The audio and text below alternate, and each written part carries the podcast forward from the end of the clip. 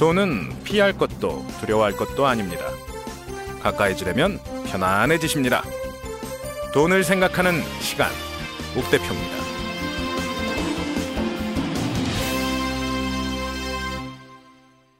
네, 안녕하십니까. 돈을 생각하는 시간, 옥 대표입니다.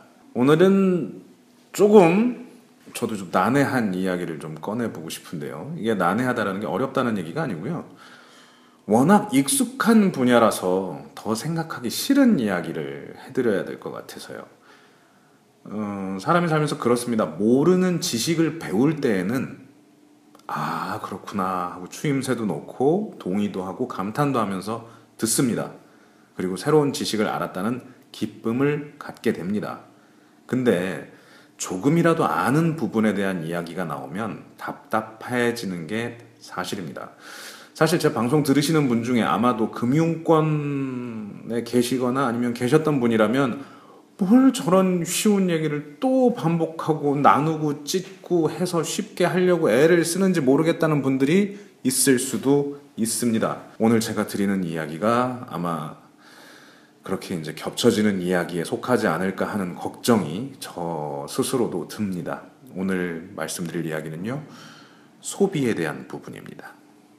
사실 소비라는 게요, 잘 생각해 보면 우리 개개인들이 최초의 소비라는 걸 해본 건 언제쯤일까요? 아마도 초등학교 저학년 때 군것질 하라고 받은 돈 가지고 엄마 아빠 손잡고 따라가서 알사탕 사 먹던 시절부터 소비라는 게 시작이 됐을 겁니다. 그렇게 소비를 해 오던 것들이 이제 어느 정도 나이가 들고 개념을 알았다고 해서 아 이제는 합리적으로 써보자 지금부터 내가 소비하는 걸 만족스럽게 살아보자 라고 결심하고 소비하는 사람이 있을까요? 안 그렇습니다. 그냥 습관입니다. 세 살 버릇 여든까지 간다고 그냥 습관처럼 쓰고 있는 게 소비입니다. 그리고 어떤 계기가 나타나면 조금 바뀌죠. 뭐 정말로 돈이 없어서 힘들어졌다. 무슨 엄마 아빠한테 혼나면서 그 돈을 다 쓰다 쓰다 뭐 이런 혼이 나면서 매 한 번 맞고 그래 봐야 이게 이제 소비를 내가 좀 아껴 써야겠구나라는 막연한 생각을 하죠. 아니면 마이너스 통장을 만들게 됐다거나 카드 깡을 해야 되는 상황이 됐다거나 아니면 신용카드 수수료가 넘친다거나 한도가 찼다거나 월급보다 더 많은 금액이 카드 값으로 나올 때 사람들은 놀라고 또 합리적인 소비를 해보겠다라는 생각을 하게 됩니다. 그런데요. 그러면서도 소비하는 습관이 쉽게 바뀌지만은 않습니다. 왜? 아, 일단 생각을 안 해봐서 그래요. 사실은. 뭐, 이걸 뭐, 정말로 어떻게 하면 소비가 싹 바뀐다라는 엄청난 해결책이 있는 건 아니거든요. 요령은 조금 있습니다. 뭐 예를 들자면 쓸 돈만 남기고 먼저 강제 저축을 하세요. 뭐 보험이나 적금이나 이런 걸 들어서 신용카드를 없애버리세요. 아니면 뭐 통장을 여러 개로 나눠서 이 통장에 넣은 돈만큼만 쓰세요. 엄마한테 다 돈 드리고 딱 용돈 받아서 그 돈으로 사세요. 뭐 이런 것들이 이제 나름 아껴 쓸 수 있는 방법을 얘기하는 거죠. 근데요, 이건 자기 스스로가 만족스럽지가 않습니다. 내가 충분하게 쓴다는 아니 내가 이만큼 거는데 요것도 못 쓰나라는 불만이 생기기 쉽습니다. 그리고 내가 꼭 이렇게 살아야 하는가라는 갑작스런 인생 회의론이 들기도 합니다. 그래서 소비라는 걸 일단은 생각하기도 귀찮고 생각해서 좋은 식으로 결론이 나기 힘듭니다. 불편하시겠지만 오늘은 저와 함께 이 불편한 소비에 대해서 조금 더 다양한 방면으로 생각해 보는 시간을 갖도록 하겠습니다. 합리적인 소비라는 얘기는 사실 중의적인 의미가 있습니다. 합리적인 소비. 돈을 쓰긴 쓰는데 잘 쓰란 이야기일까요? 아니면 돈을 쓰지 말라는 이야기일까요? 일단은 돈을 쓸지 말지를 잘 결정을 해야겠죠. 그런 다음에 쓰기로 결정을 했다면 그 돈을 어떻게 쓰는 것이 좋은가에 대한 고민을 해보는 게 맞습니다. 다시요, 정리해보면 돈을 쓸지 말지 가부를 결정하자는 겁니다. 점심시간에 점심을 사 먹을지 도시락을 싸 갈지 결정해 보자는 이야기잡니다. 이야기라는 겁니다. 자, 도시락을 싸 간다, 밖에 나가서 밥을 사 먹는다. 밥을 사 먹는데 5천원짜리 구내식당 가서 먹는다, 7천원짜리 바깥밥을 먹는다. 그 차이가 나온다는 얘기입니다. 아니면 굶는다라는 뭐 그런 극단적인 방법도 있겠죠. 쓴다 만다를 판단한다라는 건 그 쓸까 말까를 판단하는 계기가 몇 번이나 있느냐가 또 중요합니다. 이게 무슨 말씀이냐면 집 앞을 나서면 아침 대신 먹을 수 있는 김밥이나 토스트를 파는 포장마차가 있습니다. 일단 밥을 안 먹었다고 가정을 하고요. 자, 여기서 고민하겠죠. 그리고 그 포장마차를 지나고 나면 버스 정류장에 나옵니다. 이거는 뭐 일단 고려의 대상이 아니죠. 회사가 뭐 500m 이내에 있는 경우가 아니라면 대부분 교통수단을 이용해야겠죠. 회사에 다 와 갑니다. 근데 또 회사 앞에 가는 길에 카페가 있습니다. 커피를 사야 될지 말아야 될지를 판단하게 만드는 게 있습니다. 회사에 나가 있었더니 또 어느 분들이 찾아옵니다. 신문, 구두, 요구르트, 녹즙 이런 아주머니들이 찾아오십니다. 이게 점심시간이 되고요.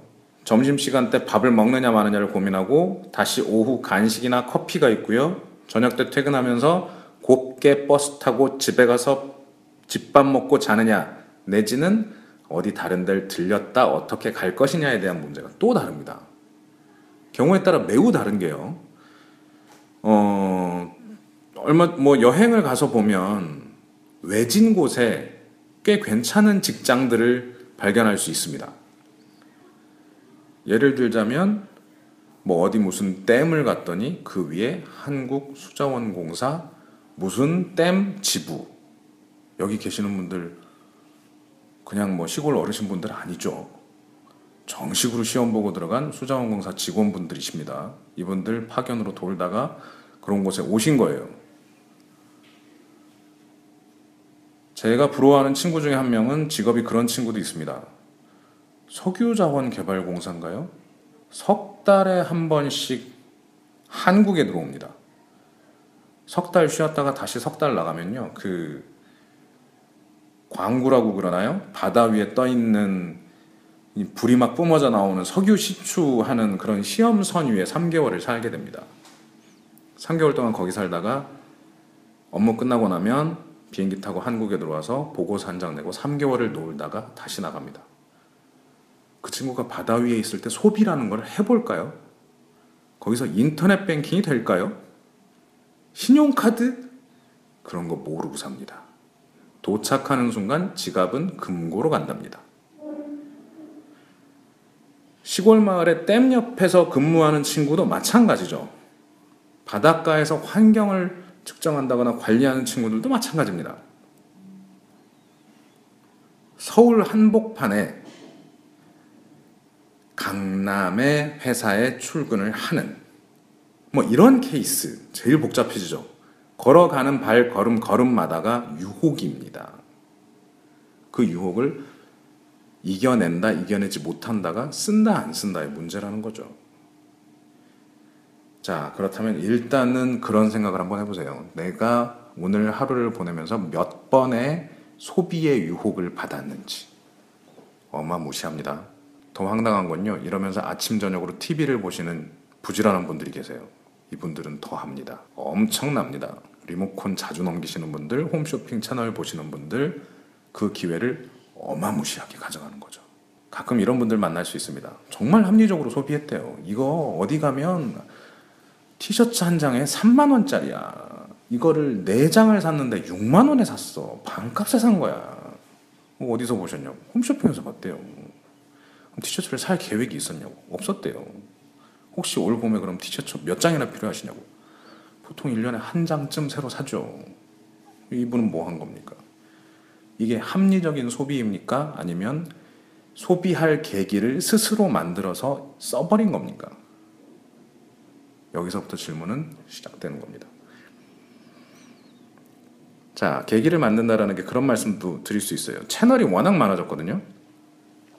옛날 같으면 동네 가게에서만 살 수 있었던 것을 지금은 TV 홈쇼핑을 보고 사고 인터넷 쇼핑몰을 보고 삽니다. 거기에 social commerce라는 게 붙었습니다. 이게 더 싸다고 해줍니다. 심지어 가격 비교 사이트가 있습니다. 어디가 싼지 찾아주겠답니다. 요즘에는 social commerce에 나오는 상품만 비교해 준다라는 사이트도 나옵니다. 마음만 먹으면 소비를 할 수 있는 기회는 하루 종일 널려 있습니다. 자, 이 기회를 어떻게 줄일 수 있느냐가 어떻게 보면 소비를 줄일 수 있는 첫 번째 방법일 수도 있어요. 그런데 이런 계기를 줄이고 안 만들고 안 쓰면 이게 합리적인 걸까요? 또 다른 얘기입니다. 자, 일단 소비라는 건 합리적으로 쓴다라는 개념은 소비를 한다 만다의 개념과 소비를 한다면 잘 쓴다의 개념으로 나뉜다라고 말씀드렸습니다. 한다 만다의 개념은 소비를 할 수 있는 기회, 계기, 장소, 때가 맞아야지 가능합니다. 그런 기회가 생기는 것들을 경험해 보시고 계시죠, 당연히. 아니시라면 이 방송도 못 들으실 겁니다, 아마. 그렇게 쓰는 기회라는 게 생기게 되는데요. 이걸 잘 이용할 수 있어야겠죠? 자, 봅시다. 이걸 쓰면, 제일 중요한 건 그거예요. 이걸 쓰면 나한테 얻어지는 건 무엇이냐를 고민해 보자는 겁니다. 밥을 먹어요? 배가 부르겠죠. 이게 맞나요? 배가 고픈 게 사라지겠죠가 맞는 겁니다. 정확히는. 그러면 맛있는 걸 먹으면 좋겠죠. 이쁜 걸 먹으면요? 좋겠죠. 결국 만족하려고, 나 좋으려고 소비를 합니다. 다 하고 싶습니다. 입으면 좋은 걸 입고 싶고 먹으면 좋은 걸 먹고 싶습니다. 여기서 좋다라고 하는 건 뭐 그게 어떤 것이 됐건 예쁘건 맛있건 보기 좋건 뭐 다 되는 거죠. 심지어는 방금 막 밥을 먹고 나왔는데 내가 좋아하는 저 사람이 한 번 더 먹재요. 그럼 안 먹을 거예요? 또 먹죠. 배가 찢어져도 그 자리는 가야죠. 결국은 나에게 좋기 위해 무언가를 하는 행위입니다. 그럼 그 행위에 의미를 부여할 수 있어야 된다는 거죠. 밥을 때우는 경우도 많습니다. 사실 그리 먹고 싶은 마음이 없고 배도 고프지 않은데 꼭 이 사람이랑 같이 먹어야 할 것 같지도 않은데 때우러 나가기도 합니다. 좀 전에 생일떡을 돌린 직원 때문에 이미 요기를 한 상태에서 점심 먹으러 가야 되는 경우도 많으시죠. 그럼 그 다음 식사에 부여하는 의미가 크기가 매우 작아지는 겁니다. 그런 예를 들고 싶어요. 그, 모 탤런트가 그 약간 뭐라 그럴까요? 정이 넘치는 분이라 그럴까요? 이분이 술을 드시면 동생들한테 그러니까 이제 뭐 같이 다니는 매니저나 아니면 뭐 운전해주는 친구나 뭐 이런 옆에 이제 동생들이 항상 있는데 얼굴이 익숙한 동생한테 야 누구야 너 지금 나랑 얼마나 같이 있었지? 네 형님 한 2년 제가 모시고 다녔습니다. 어, 그래 고생 많다 그러면서 시계를 풀어준답니다. 그 시계가 뭐 싼 건 아니에요. 매우 고가의 시계를 그냥 주는 거죠. 이 사람은 그렇게 따지면 뭐 평균 500만 원 정도의 시계를 그냥 준다고 하는데 잘못된 소비를 한 걸까요? 이것도 돈을 쓴 게 아니긴 하지만 자기 자산을 없앤 거거든요. 그럼 이거 500만 원 잘못 쓴 걸까요? 꼭 그렇게만은 볼 수 없습니다. 그 시계를 주는 행위를 통해서 같이 일하는 동생의 존경과 희생을 얻게 되겠죠. 그것만 있나요? 그게 딱 둘이 있을 때만 하는 행동이 아니잖아요. 그 옆에 있는 사람들이 또 같이 봅니다. 오, 저 친구 통 크네. 어, 나는 저 형이랑 다닌 지 얼마 안 됐는데, 나도 몇 년 이상 다니면서 잘해야겠다. 그럼 나도 시계 받겠구나. 뭐 이런 생각을 하기도 하는 거죠. 자, 시계를 준다라는 소비 행위를 통해 얻는 건 왜 좋겠어요? 라는 생각을 했을 때 여러 가지 의미가 담기는 거죠. 중의적인 경우가 되는 겁니다. 일부러 멀리 먼 데까지 그런 식사를 하러 가는 경우들이 생겨요. 그러니까 뭐 접대가 됐건 아니면 내 친한 친구가 됐건 내가 저 친구 맛있는 거 한번 사줘야지라고 마음 먹고 무언가를 살 때가 있는데 제일 간단한 건 눈에 보이는 가까운 가게 내가 아는 단골집에 가서 평소에 즐겨 먹던 걸 사주는 거겠죠. 아주 비싼 걸 사서 대접할 수도 있을 겁니다. 그런데 일부러 굳이 택시 타고 한참을 가서 어떤 스토리가 있는 집에 일부러 가서 그걸 먹으러 가는 케이스도 있습니다. 그 시간을 같이 투자한다는 걸 보여주려는 거죠. 이렇게 작은 행위 하나하나가 소비하는 행위 하나하나가 어떤 의미를 가지고 있는데 그 의미에 의미를 더할 수만 있다면 쓰는 돈이 아깝지 않을 수도 있는 거죠. 자, 정리하면요. 쓴다, 안 쓴다 에서 쓴다라고 결정을 했다면 평소에 생각하는 것보다 더 깊은 의미를 부여할 수 있도록 한 번만 더 생각해 보시라는 이야기를 하고 싶어서 이렇게 시간을 길게 끌었습니다.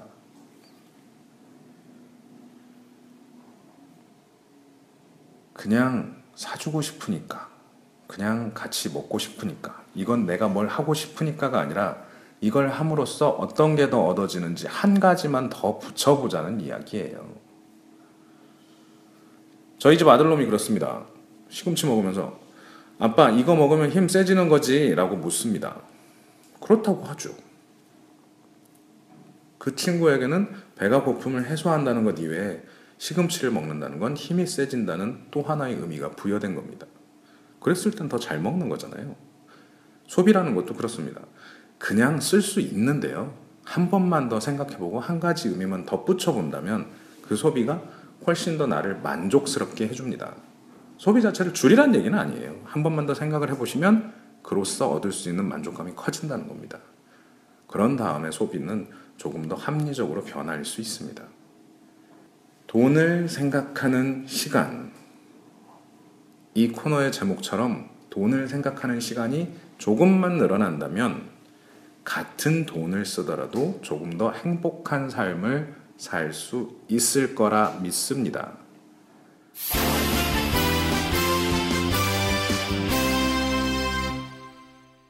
자, 두 번째 주제입니다. 이제 쓴다고 마음을 먹었어요.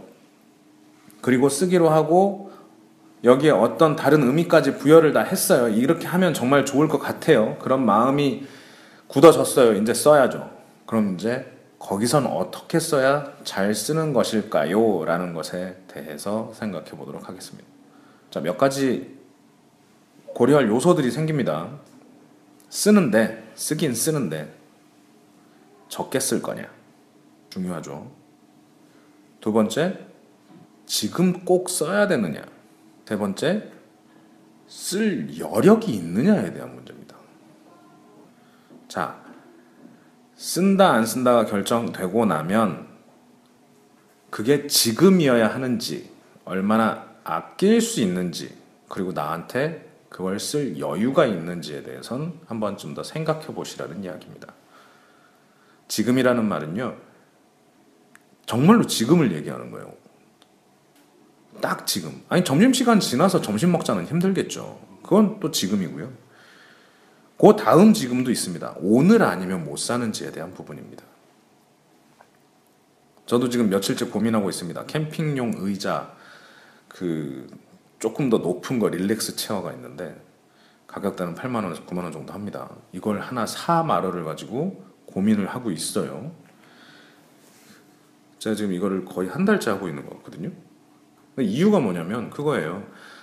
맨 처음에는 아 릴렉스 체어 캠핑장에 가서 보니까 목이 높아서 기대기도 좋고 참 편하더라. 이거 하나 사야지 라고 마음을 먹었습니다. 사야지라고 마음을 먹은 거예요. 그 다음날 와서 이거 살 땐 뭘 조심해야 되는지, 어디 거가 좋은지, 뭐 튼튼한지, 이런 것들 이제 따져보느라고 시간을 좀 보냈어요. 한 2, 30분 시간 들여서 인터넷 서칭을 하고 있는데 뭐 일이 생겨요. 그래서 그날 못했죠. 그럼 또 그 다음날로 넘어갑니다. 그 다음날 바로 살 줄 알았더니 또 하루 종일 바빠서 못 뒤졌습니다.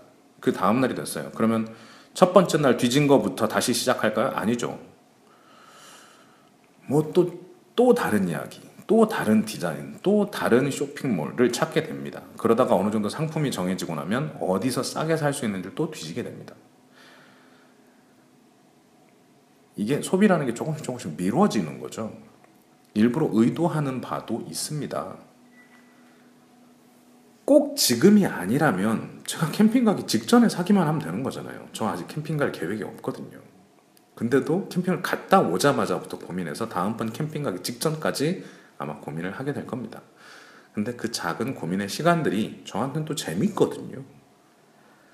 저만 그럴까요? 뭐 다들 동의하시는 부분일 겁니다. 물건 사기 전에 항상 느끼는 약간의 희열이요. 자, 그게 지금에 대한 이야기입니다.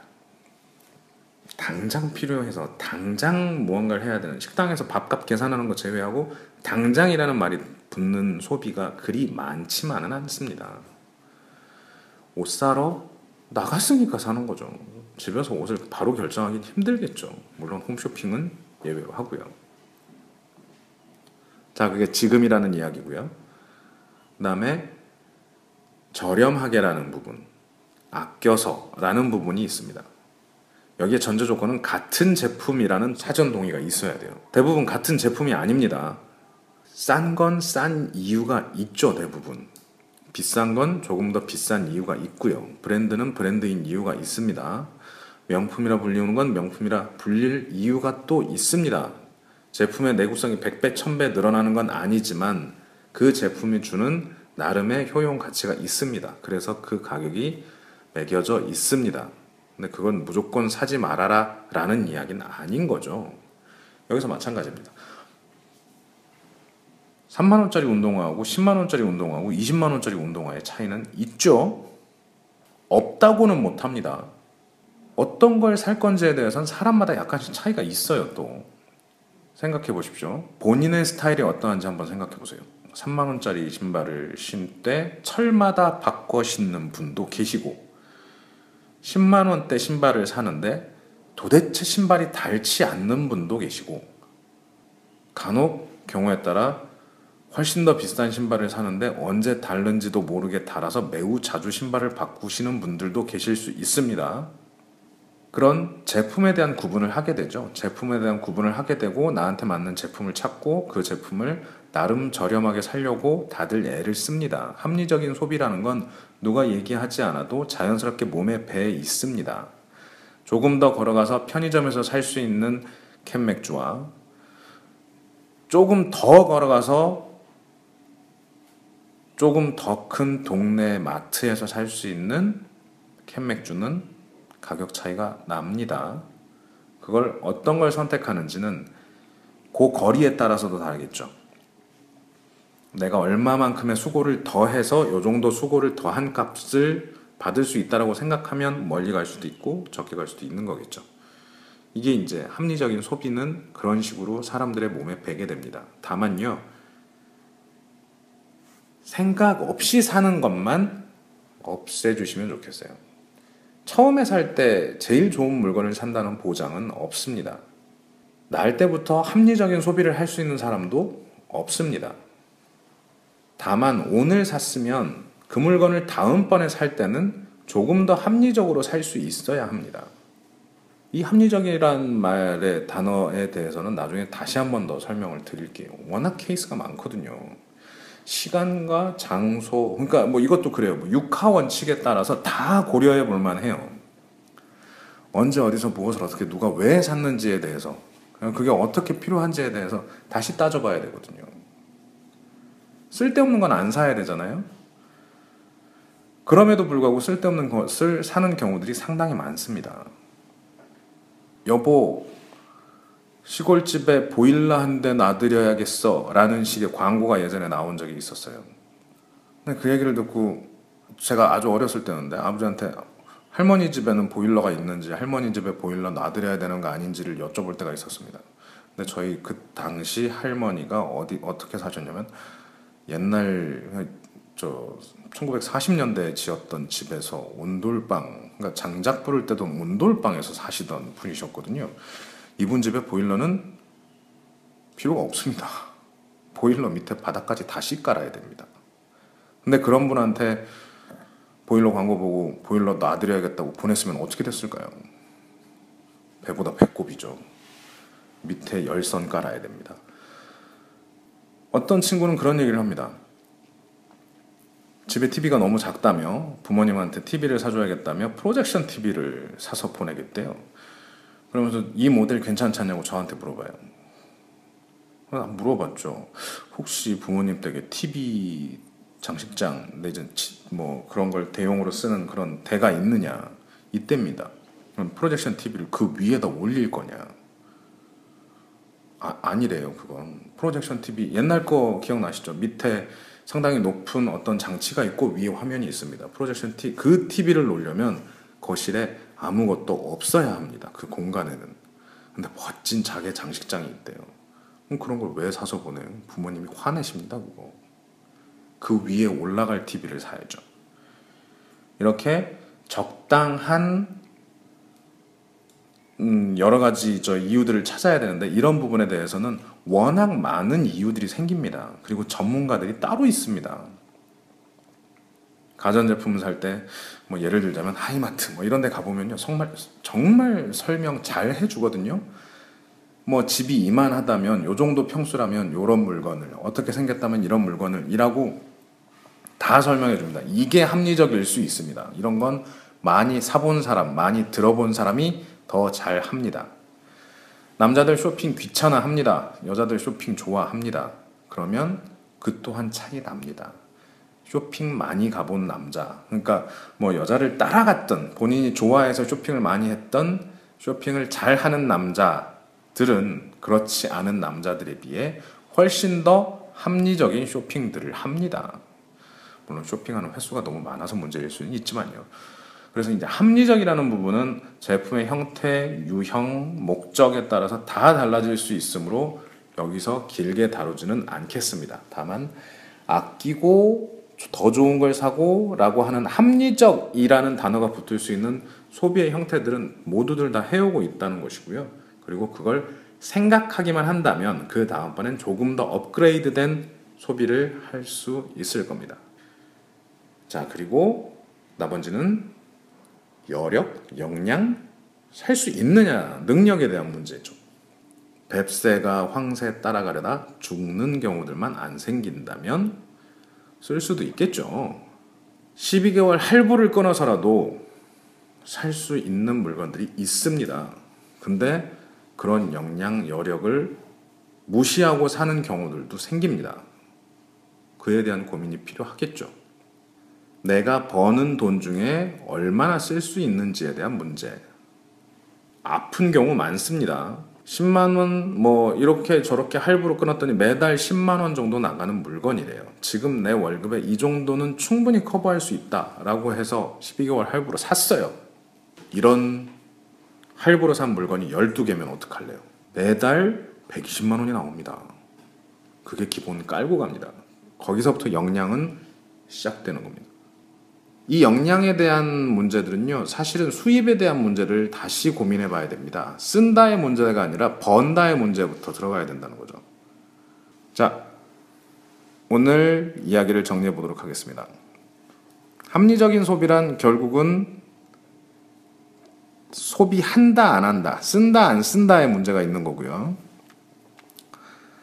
쓰기로 마음을 먹었다면 여기에 쓰기로 마음을 먹기 위해서는 지금까지 막연하게 생각했던 것과 더해서 다른 의미를 한 가지쯤 더 부여해 볼 수 있다면 좋다는 말씀을 드렸고요. 쓰기로 마음을 먹었다면 합리적으로 쓰자. 근데 그게 꼭 지금이어야 하는가? 그리고 과거에 이걸 사본 경험이 혹시나 있다면 그때보단 더 나은 소비를 하고 있는가? 그리고 나에겐 이걸 소비할 여력, 역량, 능력이 있는가에 대해서는 한 번쯤 더 고민해 보자는 말씀을 드렸습니다. 여기서 마지막에 이제 역량이라는 부분들은 결국 내가 버는 양과 쓰는 양에 대한 따짐의 시간을 한번 가져야 될 텐데 이 부분은 조금 더 길이가 길어서 다음 시간에 계속 이어서 말씀드릴 수 있도록 하겠습니다. 네. 오늘 이 시간에는 돈을 쓴다라는 행위에 대해 몇 가지 의미를 더 부여하는 시간을 가졌습니다. 졸립지는 않으셨나 모르겠어요. 생각해보는 시간이 많아질수록 여러분도, 여러분의 삶도 조금은 편안해지시리라 믿습니다. 돈을 생각하는 시간 오늘 순서 마치겠습니다. 들어주신 여러분 감사합니다.